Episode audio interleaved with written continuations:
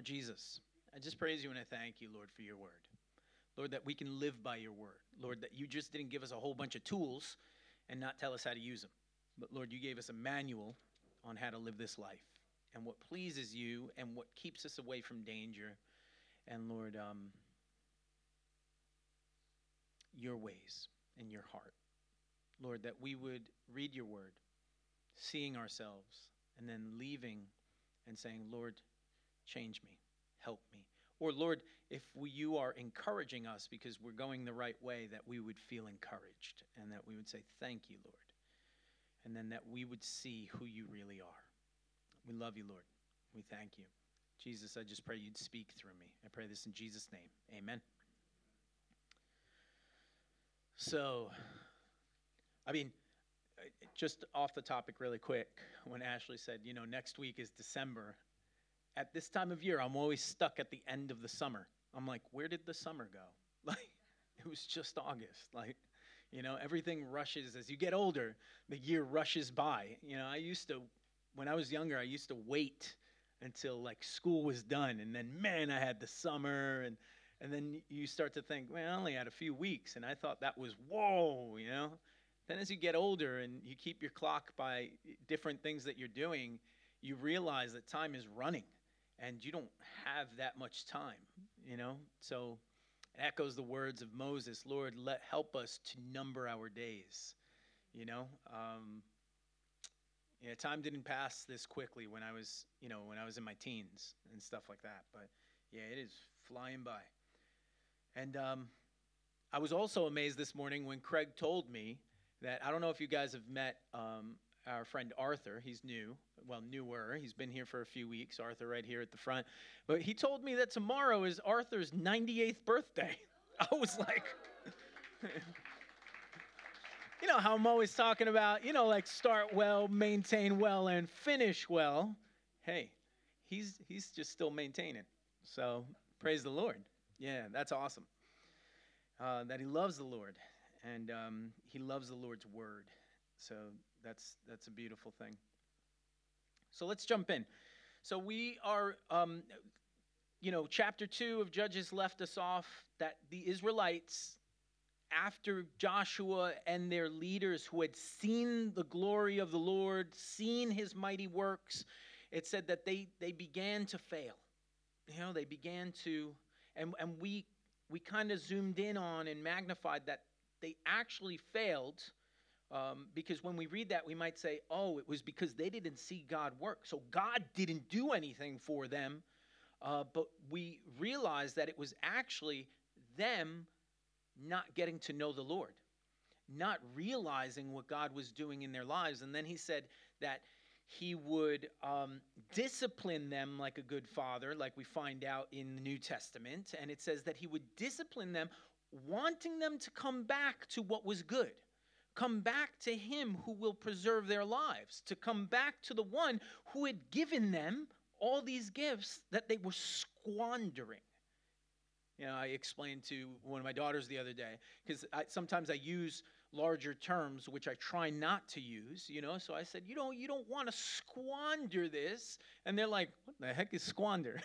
you know, waste it to waste it on needless things, on stupidity. So when we squander the money that the Lord has given us, it's when we waste it on stupidity or on sin or places we shouldn't be. When we squander our life, it's when we are wasting it on things that pass away and are not eternal, and we are just fixated on those things. And the Lord's like, lift up your eyes to what is eternal and more important. And then I would say, I, I'm not somebody that is very, um, let's say, like self righteous on, on like money spending or things like that, because I believe that the Lord gave us and He gives us wealth so that we can bless Him, but we also He also blesses us with it, and we can enjoy the good things that He gives us, even if it's a pound. We can enjoy that. You, you don't have to feel bad when the Lord gives you a pound. Like, oh man, you know, I need to look poor for everybody, you know, so that I look more holy. That's a lie. That's a lie from the devil. You know, so if you're, you know, you're hitting the Lord's hand away because no, no, I shouldn't be blessed. I should I should be poor like my brothers and sisters, you know, in somewhere else. Maybe the Lord's trying to bless you so you could serve your brothers and sisters. You know? So we need to look at things with the Lord's eyes, not with the lenses that this world gives us. Um, so then we come to this place where we know that um, the Lord, there, there's nations left. And one thing that we'll find is even some of the tribes that had gained ground while Joshua was around, they lose that ground after Joshua is dead. So there's that picture for us that, man, we can sometimes be in this place that seems like a beautiful place and we're growing in maturity, but, but we can make wrong decisions and shrink back. Uh, somebody once said, said that the Christian life is not a static life where you gain ground and you stay there. It's either you're moving forward or slipping backwards. It's either progress or regress. And it's the same way in the life of a church. You know, if you if we find a mix, oh, this works for us, this is exactly what we want. Guess what? After years, we are going to be a dying church because we are not looking for the Lord and seeing how he wants to move forward, how he wants us to seek him and to serve those around him and to minister. Because as we as we serve the Lord, we find that so, a ministry that w- worked like 10 years ago isn't really working anymore. And maybe the Lord has a new method he wants us to use that isn't in sin. You know, I'm not talking about, uh, oh, yeah, he wants a new method. The new way to raise money for the church would be to beat up kids on the corner. You know, that that's no, that doesn't work. That's against the Lord. We need to look at his word and say, you know what, that would be against the Lord. All right? We're not to we're not to start uh, selling illegal items out of the back door. to raise funds. That's not right before the Lord. He wants us to live right before Him. Uh, but let's say, you know, uh, a certain uh, Bible study was working, right? And really ministering to people. But sometimes maybe that night of the Bible study, it's not the Bible, that not studying the Bible that went bad, but maybe, and it didn't go bad, maybe the Lord just isn't using it anymore. And he wants a new Bible study at a new time. or something like that, you know? So we need to be okay and not be so connected to what we think is our job before the Lord. Our job is to worship Him, to obey Him, to follow after Him, and to go that way. Anyway, verse 1 These are the nations that the Lord left in the land to test those Israelites who had not experienced the wars of Canaan. He did this to teach warfare to the generations of Israelites who had no experience in battle. These are the nations the Philistines, those living under the five Philistine rulers. In the original translation, it says the five Philistine lords, the highest on the ladder, the chiefs, right? But little do they know that Israel serves the Lord of Lords, the one that is above lords. You know, that's why he's called the King of Kings. He has no king above him, he is the King of the Kings. You understand? Like, like he's saying, listen, I am above, like Isaiah told us, and, and we're told by the prophets, his ways are way above our ways. In other words, they're saying he is a higher being. There is no one above him. There is no demon that can prop himself up above him. There is no devil, no Lucifer that can take him out. Remember, that was Lucifer's failing. Thinking in his mind and in his heart that he could be God, and God had to show him, No, I'm sorry. You can't be God. And we find that God did not even raise a hand against him. He didn't need to. He sent one of his guys. And we've talked about this before the might of God's angels. I mean, when the Lord says, oh, he will put his angels to guard him, most of the time he just has to put one angel to guard somebody because, um, like, we see that in the book of Daniel, for instance. it says that the one angel, the archangel, Michael, was fighting legions of demons on his own. Just so that the message could get through to Daniel, because the prince of Persia, who was, who was a, a principality, a demon, or, or, a demon king, was stopping the message from coming or trying to stop the message from coming. And Gabriel comes and he says to Daniel, You know, I've been working here to get here, but the Lord sent our mighty warrior, Michael, to take care of business. And that's why I'm here. Guys, he sends one. Sends one. I mean, to me, it's just the might of the Lord. So we're seeing that Israel made a problem for themselves, but they had the might of the Lord on their side. The might of the Lord was with them. So even though they messed up, the Lord was like, I'm going to teach you. I don't hate you. I don't reject you. I'm going to come in swooping in and I will use your mess up to teach you. Only God can do that. You know what I mean? Like, honestly, only God can use our consequences of our actions to strengthen us. But he tells us this over and over in the Old Testament and the New Testament. He tells us that he will use whatever whatever is available to make his way. So if we've messed up in life, sometimes we have this guilt.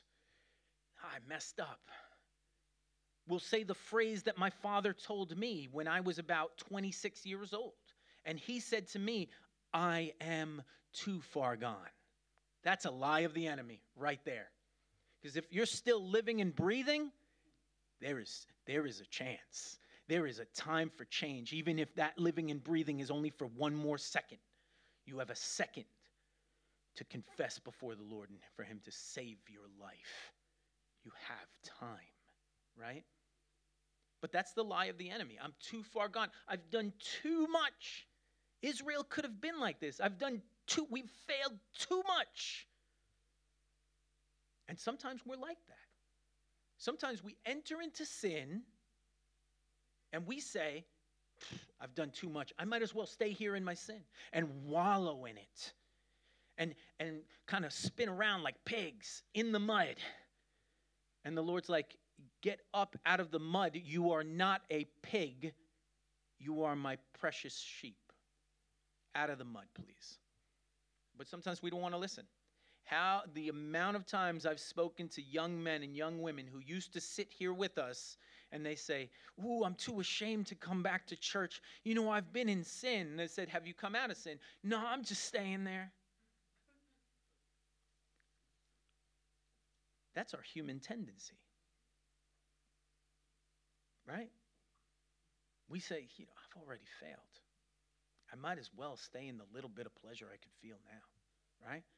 But what happens is the wages of sin is candy floss. No, no, I got that one wrong. The wages of sin is death. Death. And I say this often if sin paid its wages up front, many of us wouldn't wouldn't comply. If they were like, "Hey, I want to, you know, I want to pay you up front. I'll, give you half up front." no, thank you. Because we think, like it says in Proverbs, like uh, you know, yesterday we were studying in Proverbs, and there's this quote in Proverbs that plays in my mind over and over again. It says, "Can a man scoop hot coals up onto his lap and not be burned?" That is sin. Right? And I have to remind myself about this. Why? Because we're people that are fixated on the hot coals. You know, especially young men, make a fire and watch them. They will stare at that flame. We like fire.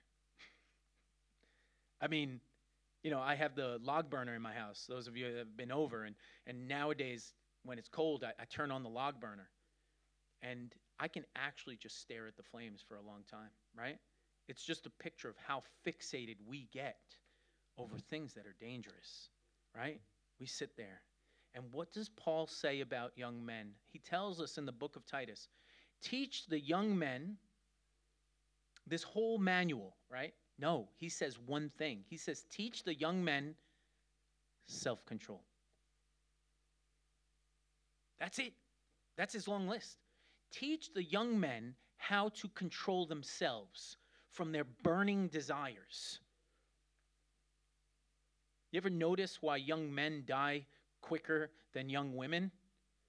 Because we're idiots. That's why. Like, honestly, like, you know, I, I grew up with uh, five brothers, right? You stand at the edge of a building and you say, I bet I could land. Our sister was never up there with us. Guys, if I get a bin bag and use it as a parachute, I bet I could land. And one time I'm standing on top of this one story. It's one story. You know, we're only 15 feet up, and I'm with my brothers, and I'm like, I am not a young man anymore, right? But there is a pile of snow down there. And I say, yo, I should jump off the roof into the pile of snow. Little did I know, it was a pile of ice. I didn't know that. I didn't compute that, right? And I just said, wee! and the guys are like, bro, you okay? I'm like, I'm fine, man. I think my back isn't okay, though. the stupid things that young men do, right? Really, really dumb. Now, I'm not going to say that's why my brother hurt himself this past week.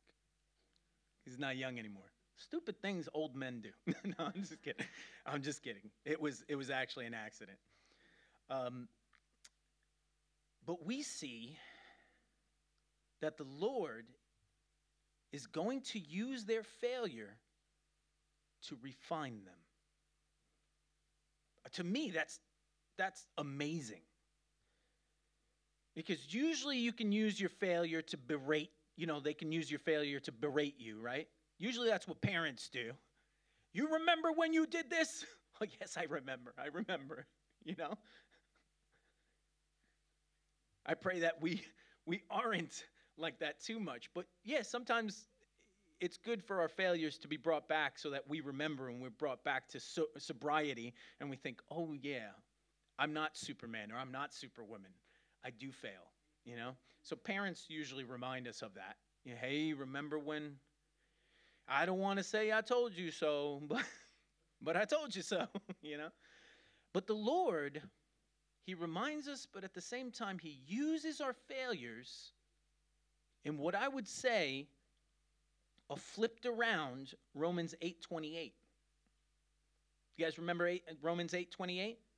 For God uses all things, right? And we know that God causes everything to work together for the good of those who love God and are called according to his purpose for them. Even our mess ups, even our bad choices and our failures, he uses to teach us, to refine us in the same way he was doing it for Israel back then, right? He did this to teach them warfare to generations of Israel's. Now we look at that in a New Testament type of way, right? We're told in Ephesians, Ephesians 6, that we do not battle against flesh and blood. Most of the time, we can kind of calm our anxiety to figure out that it's not the next door neighbor that, that is bothering me, that is like killing my life, right? The enemy is using the next door neighbor to bring me anxiety. And you know what the Lord does? Sometimes he doesn't even change that next door neighbor. As I pray, he changes me, and what they do don't bother me anymore. Right? But sometimes we're like, Lord, I don't want you to change me. I want you to kill them or make them fall asleep for 12 months until I regain my sanity, you know, or whatever. But the Lord is at work. You know, so the Lord's going to use their failure to refine them. They didn't trust the Lord, therefore, there was a whole bunch of um, things around. Uh, other nations that were going to bother them. And like the Lord said, we're going to become a thorn in their own side. because they didn't get rid of it, right? In other words, they didn't purge. You know that word purge? In the New Testament, we're told, and we should liken this to our sinful nature, right? Sometimes we allow the, our sinful nature to still rule, and our sinful nature rules, and then we allow the enemy in to help our other enemy, which is our flesh. So we give the enemy a foothold, our flesh and the devil, in our own lives because we're not willing to purge or we're not willing to allow the Lord to purge our lives, to utterly annihilate the thing that holds us back. Right? So the Lord was saying, hey, go out there, purge the land of the inhabitants, and it will be yours. The Lord tells us, hey, go out in victory in your own life, purge the sins that, that try to kill you, that haunt you. I have given you the power to purge them, to get rid of them, to not be part of them anymore. You are not bound. What's the scripture tell us? What the Son has set free, or he who the Son has set free, is free indeed. You know what I find in my own life? Sometimes I'm comfortable in bondage. Yeah, it's what I know. Jesus is standing at the gate of my prison and he's saying, The door is open. Come out. And I say, No, no, no. I like my anxiety. I feel comfortable here. I've always had it. No, no, I like my stresses. I like my depression. I'm comfortable. And the Lord says, Come out. You're free. My strength is your joy. I want to bless your life. And we say, But it's warm in here.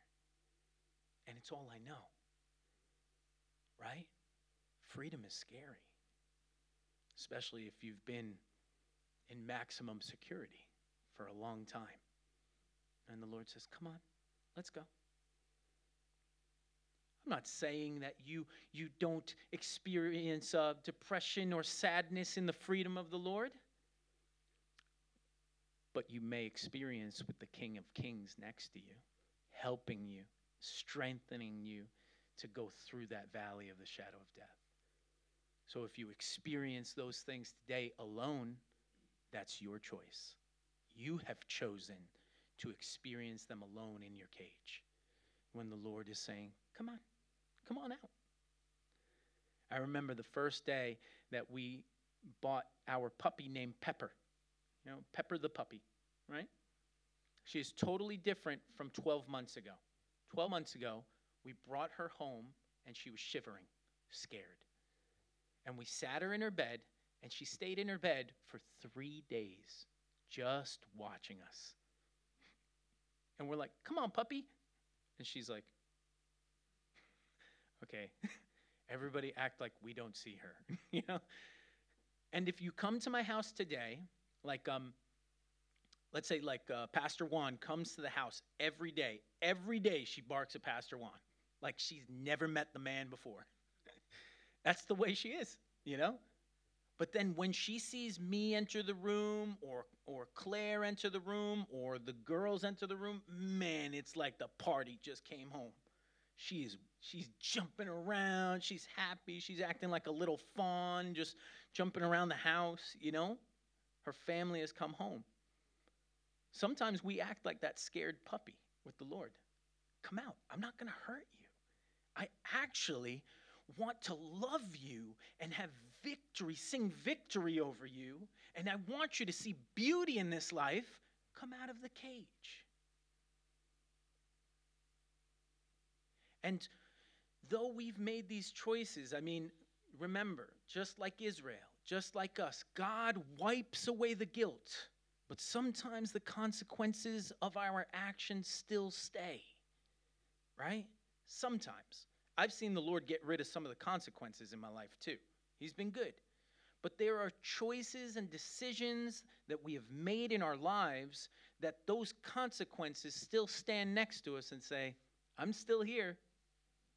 Remember? And it's only the Lord that takes those consequences and he says, I will use this sandpaper to file you down, to refine you, to make you better, to make you more like a child of the king. Because that's who he wants us to be. Sometimes we live like children of the darkness, little beggars, sitting there saying, um, you know, think about it in your own way. When people ask you, How are you doing? and then your first instinct is to complain about the week. It was hard. My leg fell off. The car blew up. I didn't really blow up, but it should have blown up. But, you know, my job is just unbearable and I just can't take it and I'm just waiting to die. You're like, oh, glad you had a good week. And I'm not saying to hide what's happening, I'm saying to have the Lord's perspective on things, right? Hey, listen, I know life can be really bad at times. And I have an older brother that says to me, Why are you always looking on the bright side? and I've answered him, Because if I didn't, I'd die. but with the Lord, there is always hope. There is always goodness coming. Even if everything is bad and it's all corrupt and everything is falling apart and they're about to kill you, you have hope. You have hope because you, my friends, will live forever with Christ, who will come and make all things right. He will straighten out the crooked places. He will come and wipe the tears from our eyes. That's the Lord. He'll do it. So instead of getting all grumpy about it, know that the Lord is using it. The Lord is using it. So, you know, um, I take this uh, 1 Samuel 12, verse 20, and I'll give you the backstory. Israel is sick and tired of the judges. They're kind of, they want to be like the nations around them. And they go to Samuel and they say, Samuel, we want a king. We want a king, Samuel.